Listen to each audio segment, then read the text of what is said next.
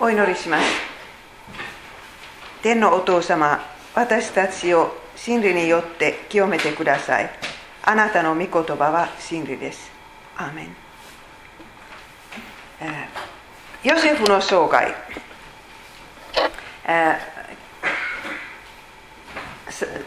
あの最初の部分で私はヨセフのヨセフはエジプトの大統領になったというそこまで、えー、語りましたけれども、えー、その期間が近づいているうちに本当にヨセフは賢いことをしました。5分の 1, 1の穀物を集めて、えー、エジプトは本当にそういう乾いた空気の土地ですからね腐らないんですね。何年置いても、えーそしてでもただであの危機が始まるとただでそれを渡しません、えー、結局ねエジプト人は20%の税金をファラオに払わなければならなくなった。そういう制度を作ったんですね、えー、ここれはヨセフの20年間でした。17歳の時から30歳までは奴隷でありそれから囚人であったんですけれどもそれから大統領。でも兄弟たちはどうだったでしょうか？聖書には何回も書いてありますけれども主はヨセフと共にいた。主は兄弟と共にいたでしょうか？兄弟は神様に祈りますね。聞いてくださる気がするでしょうか？自分たちは弟を奴隷に奴隷に売ってしまったんです心は責めます。だからもしかしたらねお兄さんたちの20年間はヨセフの20年間よりもはるかに重たい時だったかもしれないです。心が責めてるから。これはもう午前読みましたけれども本当にヨセフが売られてしまった時のそのヨセフの叫びと涙はいつまでもお兄さんたちの耳に聞こえてくるんです。皆さん人生の中の一番苦しいことは病気でもないし、えー、そういう他の悲劇もでもないんです。それは一番苦しいことは心が責めることです。平安がないんです。平安がないんです。昼も夜も。平安がない。罪が許されてないということです、えー、でも結局ねあのお兄さんたちから食べ物がなくなります。みんなもう結婚してたくさん子供がいるから、えー、食べ物もたくさん必要ですけれどもエジプトという言葉を聞いただけでも本当にもう心は止まるような感じです。だからなかなかエジプトへ行きません、えー、結局ヤコブは怒ってしまうんです。先生お願いします。ヤコブはエジプトに穀物があるとして息子たちにどうしてお前たちは顔を見合わせてばかりいるのだと言いさらに聞くところではエジプトには穀物があるというではないか。エジプトへ下っていって穀物を買ってきなさい。そうすれば我々は死なずに生き延びることができるではないかと言った。そして妹兄弟たちは300キロの距離の旅をして本当に重たい足で歩んだと思います。まああのロバロバに乗って行ったんですけれども震えながらエジプトの国境を越えたんです。そして急にヨセフの前に立ってます。これはもしかしたらヨセフの人生の一番大きなショックであったかもしれないいえ一番ではないです。一番は奴隷として売られてしまったこと。二番目の大きなショック。本当に夢小さい時夢で見たとそっくりの場面ですね。お兄さんたちは自分の前にひれ伏してます。ヨセフはエジプト語を話してます。だからそういう通訳する人が必要です。お兄さんたちはこれはヨセフだと決してわからないです。そしてヨセフは怖い顔をして、え、あなた方あなたたちはスパイです。と3回も言うんですね。そしてお兄さんたちは訳がわからないです。私たち何にもしてないのにどうしてこんなことを言うの言うんですか？ヨセフはその時かつて兄たちについて見た夢を思い起こした。ヨセフは彼らに言った。お前たちは回し者だ。この国の手薄なところを探りに来たに違いない。どうしてヨセフはこんな行動をとったんですか？私前話話しましたけれどもヨセフは心が固くなに結局ならなかった。ということを話しましたけれどももう一回兄弟たちと直面するとやっぱり腹が立った。と私は思います。他にはこれに何かそういう理由があれば私に後で教えてくださいそしてねお兄さんたちはお互いでヘブル語で話しますけれどもそのどれほど心が責めたのか今言葉にするんです、兄弟たちは互いに言ったああ我々は弟のことで罰を受けているのだこの苦しみが我々に降りかかった弟が我々に助けを求めた時あれはどの苦しみを見ながらあれほどの苦しみを見ながら耳を貸そうともしなかった。心が責めたらねいつも神様の罰が怖いです。心が責めなかったら神様は私を愛してくださると分かるんです。でも罪を告白しなかったら本当に悲しいことが起こったら神様が神様の罰とかねたたりとかそういうことを考えてしまうでしょう。だから本当に心にそういう罪を罪があれば皆さんもねそれは神様の前で告白してください。こんなに20年も30年も心の重たいまま歩むよりもはるかにいいです。そしてそれでも心に平安が来なかったらね牧師先生にその重たいことを言ってもいいです、えーそしてヨセフはね頭の中でもう最初は泣きます。もう後ろの部屋に行って泣きます。だからやっぱりお兄さんたちの心は責めたということが分かって泣きます。大統領になったヨセフも泣くことができるんです。私聖書の英雄について本書いたんです。10人。10人でした。そして、えー、本当に聖書の英雄たちはよく泣くなと思いました。日本では男性はみんなの前で泣くのはちょっとよく思われてないんですけれども聖書ではイエス様さえもみんなの前で声を出して泣きます。ヨセフはよく泣きます。泣かなかったら本当に心はかたくなになってしまったかもしれないんです。はい。そしてねヨセフはね国へ国へ帰ってそしてその一番下の弟を連れてこいと言うんです。はいお願いします。するとヨセフは言った。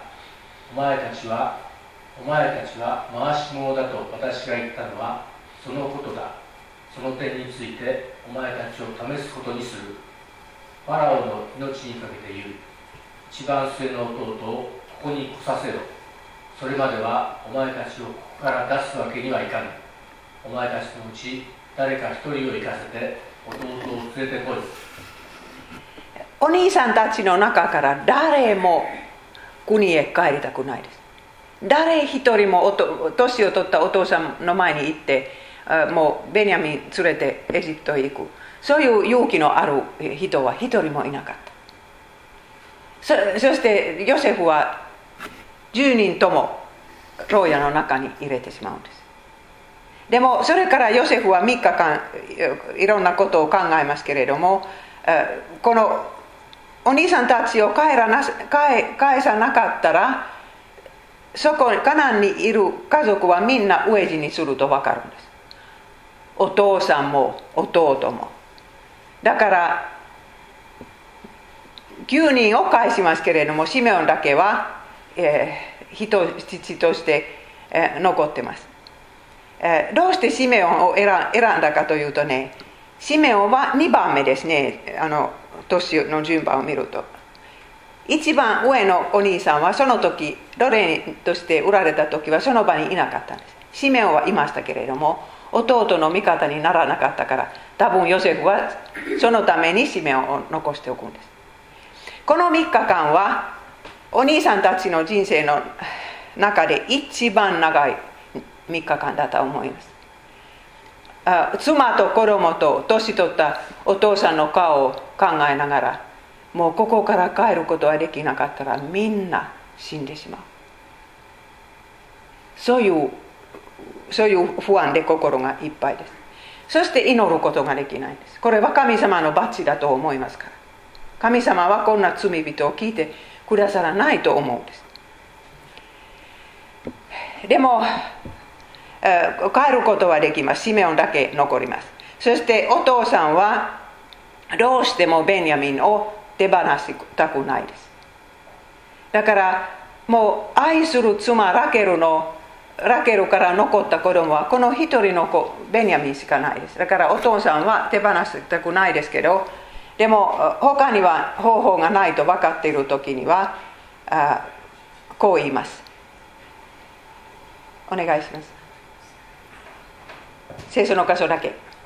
この私がどうしても子供を失わねばならないのなら失ってもよい。本当にお兄さんたちはそのお父さんの悲しい顔を見てかわいそうに思います。絶対ベニヤミンを連れて帰ると決心して穀物を買いに行きます。そしてねその次エジプトへ行ったらヨセフはお兄さんたちと一緒に食べたい。この人々は本当にびっくりするんです。どうして大統領は僕たちと一緒に食べたいのかさっぱりわからないんですけれどもこういう場面です。お願いします。ヨセフが帰宅すると一同は屋敷に持ってきた贈り物を差し出して地に触れ伏してヨセフを拝した。ヨセフは一同の安否を尋ねた後言った。前に話していた年を取った父上は元気か？まだ生きておられるか？あなた様のしもべである父は元気でまだ生きております。と彼らは答えひざまずいてヨセフを拝した。ヨセフはほっとします。お父さんはまだ生きてます。そしてその弟の顔を見てヨセフはまた泣きたくなります。これはヨセフの本物の弟さんですね。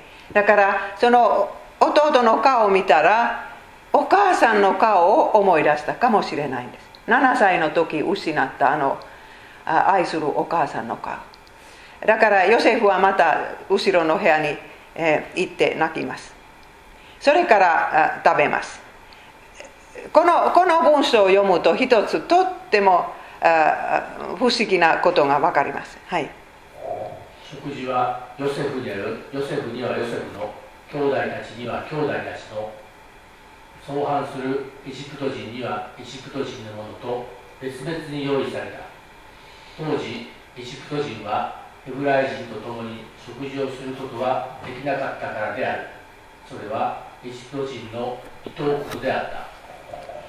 これは歴史的な事実です。エジプト人は土を耕す民族です。だから羊を羊飼いのことは見下していった。それはずっとそういうことだったんです、だからヨセフの兄弟たちと同じテーブルで食べたくないです。でもどうしてヨセフと一緒に食べたくないでしょうか？ヨセフはエジプトの大統領でしょう。他のエジプト人は別のテーブルで食べるんです。これはねヨセフは決してエジプトにどうかしなかったということこのことを通して分かります。いやだからヨセフはねそういう状態の中でも信仰を守ったんです。皆さんは日本人ですからね信仰を守ることは時々難しいと思います。周りは全然考え方が違いますから。でもヨセフはね一人だけ神様を信じる人としてそのエジプトのファラオの宮殿でずっと目でいましたけれども信仰は失失わなかった。私はそれは不思議で不思議でたまらないです。だからどうして信仰を失わなかったかといういくつかのことを考えました。これも読んでください。す羊飼いはすべてエジプト人の伊藤者であったのである。はい、えーその一つはねやっぱり、えー自分が、えーそういう何でしたっけこれは遊遊遊遊牧民。遊牧民の一人ということは決して否定しなかったんです。いくら大統領になっても自分が羊飼いの子供だとみんなの前で言う勇気があったんです。そしてね自分のお父さんが信じているその神様を否定しなかったんです。エジプトにはいっぱい神々があるんですけれどもヨセフはそれを拝まなかったんです。そしてその神々の名前によって違いませんでした。さっきの箇所の中でファラオの名前によって違いますと言ったんですね。だからそんな神々の名前を口にしたくないです。そういうふうにエジプトの宮殿で頑張ったんです、えーそしてね自分の家族たち家族その奥さんにもしもべたちにも本当の神の話をしました。それはなぜわかるかというとねしもべの口からえそういう話が後で出るんです。多分家庭礼拝を守ったんです。教会がなかったんですけれども家庭礼拝を守ってしもべたちにも奥さんにも息子たちにも本当の神様の話をしたに違いない。それからヨセフはお兄さんたちを試します。皆さんはよく聖書を読んでこられたから覚えていると思いますけれどもその一番下のベニヤミンのこれは何でしたか？袋にえーそういうとっても高価なあ杯を隠したんです。その穀物の中で。そしてそれお兄さんたちはベニヤミンを残して帰るのかそれかベニヤミンを残さないのかそれは試しました。だからこの20年間で変わってきたんですか？ベニヤミンは一番お父さんに愛されている子ですから今でもその嫉妬の気持ち気持ちが残っているかどうか。それを試しました。はい読んでください。羊が言った。誰であっても杯が見つかればそのものは私の奴隷にならなけならねばならない。他の者には罪はない。そしてねその羊はみんなの袋を開けます。杯はベンヤミンの袋の中にあるんですその時は一人も国に向かって帰りません。みんな10人ともまたヨセフのある町に帰ります。戻ります。ベニヤミンなしで帰りません。え本当にもう二度とお父さんにそんな大きな悲しみをかけたくないからです。そしてユダこのユダはヨセフを奴隷に売りましょうと言い出したユダです今ユダは自分が代わりにベニヤミンの代わりに奴隷になってもいいそこまで言うんですああのヨセフがこれを聞いた時はやっぱり変わったなともう心が変わりましたと分かったに違いないんです、はい、何とぞこの子の代わりにこのしもべをご主君の奴隷としてここに残しこの子は他の兄弟たちと一緒に帰らせてください。この子を一緒に連れずにどうして私は父のもとへ帰ることができましょう。父に襲いかかる苦悶を見るに忍びません。え何が人を人の心を変えることができますか？一つは愛です。もう一つは苦しみです。この10人の人は本当に苦しんできたんです。そしてヨセフはもう我慢できなくて自分がヨセフだと、うん兄弟に言います。本当に大きな声で泣きながら言います。エジプト人をその部屋から追い出し追い出してから。そして自分の言葉を20年も話してないから多分たたただ正しい言葉だったと思います。はい。ヨセフは声を上げて泣いたのでエジプト人はそれを聞きファラオの宮廷にも伝わった。ヨセフは兄弟たちに言った。私はヨセフです。お父様はまだ生きておられますか？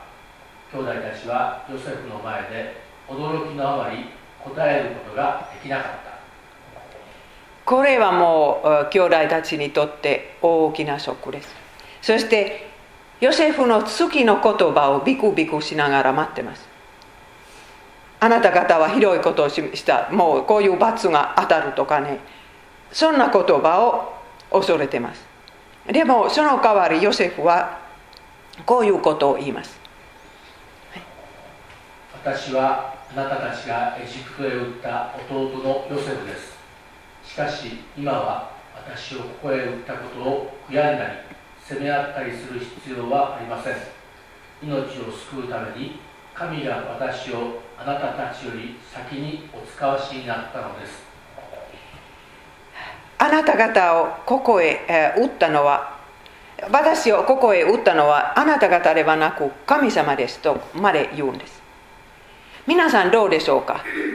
皆さんに対して一番悪いことをしたその人の顔を今思い出してください。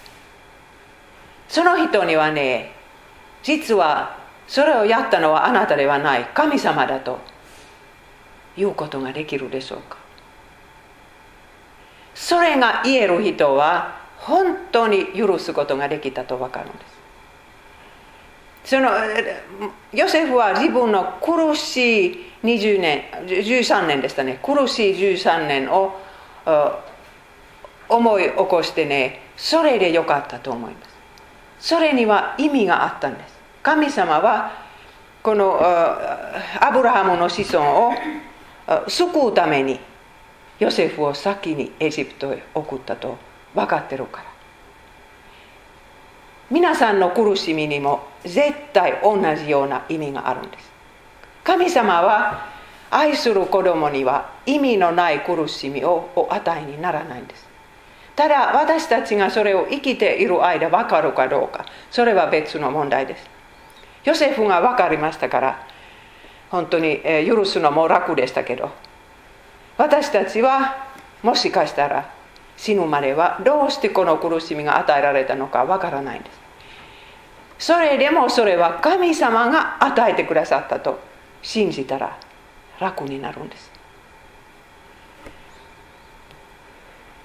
そしてねこういうところでヨセフはイエス様の雛形です。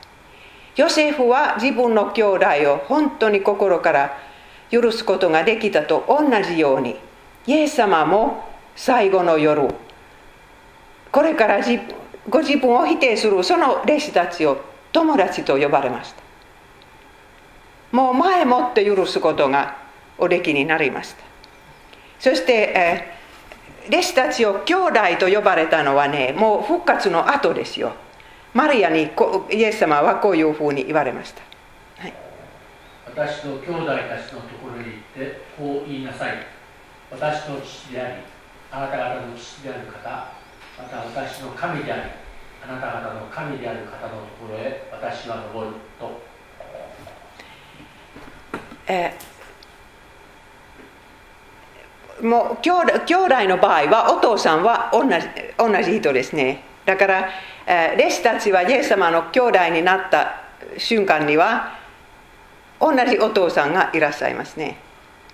私の父あなた方の父。皆さんもね本当に時々寂しいなとと思う時があるでしょう。そして本当に信頼する人は誰もこの辺にいないと思ってしまいます。でもこういう兄弟がいらっしゃいます。イエス様のようなお兄さん。兄弟姉妹の罪を許すことのできるイエス様。ヨセフはそのイエス様の雛形です。そしてそれからヨセフはお父さんと会います。これはお父さんの人生の中でもヨセフの人生の中でも本当に幸せな日だったと思います、はい、読んでください。ヨセフは父を見るやいなや父の首に抱きつきその首に座ったまましばらく泣き続けた、えそれからファラオに、え紹介します。この羊飼いであるお父さん全然恥と思いませんそして兄弟たちの兄弟たちもファラオに紹介します。こういうふうに17年間は過ぎてしまいます。お父さんはもう死にかかっている時にはヨセフは息子2人連れてお父さんのところへ行きます。その時ヤコブはヨセフの2人の息子に特別な祝福を与えます。そして2人の息子を自分の息子にしたいんですね。そしてヨセフを兄弟たちのリーダーにしたいんですけれどもこれはヤコブがヤコブの決めることのできることではないです。誰の子孫から救い主が生まれるかということを神様が決めてくださったんです。もう誰が一番立派だったかそういうことによってお決めになったらもちろんヨセフはイエス様の戦争になったんです。でも結局それはヨセフではなくユダでした。もうヨセフを売りましょうと言い出したそのユダです。どうして神様の選び方はこういう選び方でしょうか。皆さん神様は恵みによって私たちを選んでくださるから。だから立派な人が天国へ行くと違うんです。罪に打ち勝つことができた人は天国へ行くと違います。そして本当に私たちがクリストによって選ばれているからそれはね洗礼の時には選ばれましたと考えてもいいです。洗礼の時に選ばれました。あなたは私の子供だと神様はその時本気で言われました。そして私たちは忠実でない時でも神様がいつまでも忠実な父親です。そしてお父さんが知りました。お父さんはエジプトの地に葬られたくないから、えー、もう息子たちは、えー、カナンの地に運んでいってそこでお葬式しました。そしてアブラハムの墓はそこにあったんです。これは今今アブラハムの墓の上にこういう大きな建物があるんですけどその中にはやっぱりそのマクペラのホラー穴があってそれは何百年も前誰かが入ったそうです。先生これは詳しい知ってます詳しく知ってますか？だから昔誰かがそのそこに入って何か骨がやっぱりあるというそういう噂は聞いてますけどね本当にその中に入ることは建物の中に入ることできるんですけれどもその下には許してくれないんですはい読んでくださいヤコブの息子たちは父の亡骸をカナンの土地に運びマクベラの畑の洞窟に葬ったこの時ヨセフは帰ることができたんです。これだけですよ皆さん。本当にそのもう恋しくて恋しくてたまらないそういうその自分の国にヨセフはこの55歳になってから1回帰ることができたんです。それからまたエジプトに戻らなければならないんです。ヨセフは110歳まで生きてましたからちょうど人生の半ばくらいは少しだけ帰ることができたんです。えそれからお父さんが死んでからお兄さんたちは不安になってヨセフはやっぱり仕返しするんじゃないするんじゃないかと思うようになったんです。それはさっき司会者が読んでくださいましたからここでいいです。ヨセフはこれを聞いて泣きました。まだ許しを信じないのか。だからもう一回本当にもう許しましたということを言うんです。あなた方は悪を企みましたと認めます。だからそれは何でもなかったとは言いません。お兄さんたちのやったことはやっぱり悪悪いことだったとヨセフは認めます。でもそれを許しました。ともう一回言います。神様はその悪をいいことに変えてくださったから許すことはそれほど難しくなかったんです。この時点で。もう一つこのヨセフはエジプトにどうかしなかった。そういう印は息子たちのことです。可愛い息子は2人いるんです。あの当時はねもう偉い男の人はたくさん息子が欲しかったからねでもヨセフは一人の女性と結婚していくら子供はそれ以上生まれなくても他の妾とか作らなかったんですそれも本当にすごかったんですねそしてこの2人のマナセとエフライムという息子たちをエジプトの優れた大学に送る代わりにおじさんたちのところへ送ったんですそのおじさんたちはエジプトに住んでいるそのヨセフの兄弟たちはやっぱり羊飼いの仕事をしてますみんなの見下しているそういう仕事ですそれなのにヨセフは息子たちをそこに送ったんですそれはどうしてわかるかというとねあと400年さあ出発もうイスラエルに帰りましょうというという時にはマナセの子孫もエフライムの子孫も一緒だっただから本当にこのヨセフという大統領は価値観が正しかったもう価値観は普通の親からすぐ狂ってしまうんですこの世の出世の方が大切です教会生活よりもこの世の出世そういうふうに時間も使うしだから子供たちは教会へ来なくてもいいということになるんです。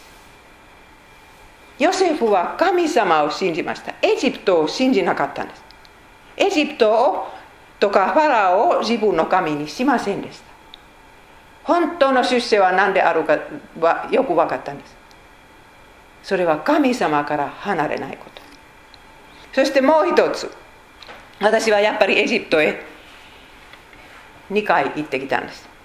そしてあのファラオの墓を見てきたんです。すごい墓ですよ。トゥタンカーモンの墓も墓も見ました。でもそこで分かったのはねファラオたちの墓だけではなくてもうちょっと離れたところでエジプトのいろんなそういう偉いさんたちの優れた墓もあるんです。これはその一つです。もう壁壁でねその人の技が書いてあってそして 宝物がいっぱいあった。そういう墓です。エジプト人はみんなそんな墓を作りたかったんです。そんな墓を作ると永遠の命は楽だと信じましたから。でもヨセフは違うんです。ヨセフはああの死ぬ前はお兄さんたちに私の骨を国へ持って帰ってくださいと言うんです。その発言のためにヘブル人の中手紙の中で信仰の英雄の中に入りました、はい、信仰によってヨセフは臨終の時イスラエルの子らの脱出について語り自分の一つについて指示を与えました結局ヨセフの骨はこのシケムというところに、えー、葬られたんです。このこの今今のシケムの様子と前のエジプトの墓の様子はだいぶ違うでしょう。でもヨセフはねどうして約束の国に葬られた葬られたいと思ったの思ったかというとそのこの国の背後に永遠の国を見出したからです。聖書にそう書いてあります。アブラハム、イサク、ヤコブ、ヨセフはカナンだけではなくてカナンの背後にある永遠の国を信じましたから。そのその印としてヨセフはその国イスラエルに葬られてほしかったんです。はいお願いします。この人たちは皆信仰を抱いて死にました。約束されたものを手に入れませんでした。ところが実際は彼らはさらに勝った故郷すなわち天の故郷を熱望していたのです。だから神は彼らの神と呼ばれることを恥となさいません。神は彼らのために都を準備されていたからです。神様は私たちのためにも新しい地と都新しいエルサレムを準備しておられます。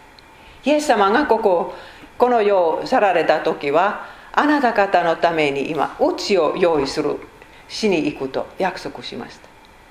だから私たちは年を取って体が衰えるんですけれどもそして、えー、もうヤコブのように何もかも手放さなければならない時が来るんですけれども。でもこういう永遠の都は私たちを待ってば待っていればそれでいいじゃないですか。永遠の幸せ。はいお祈りします。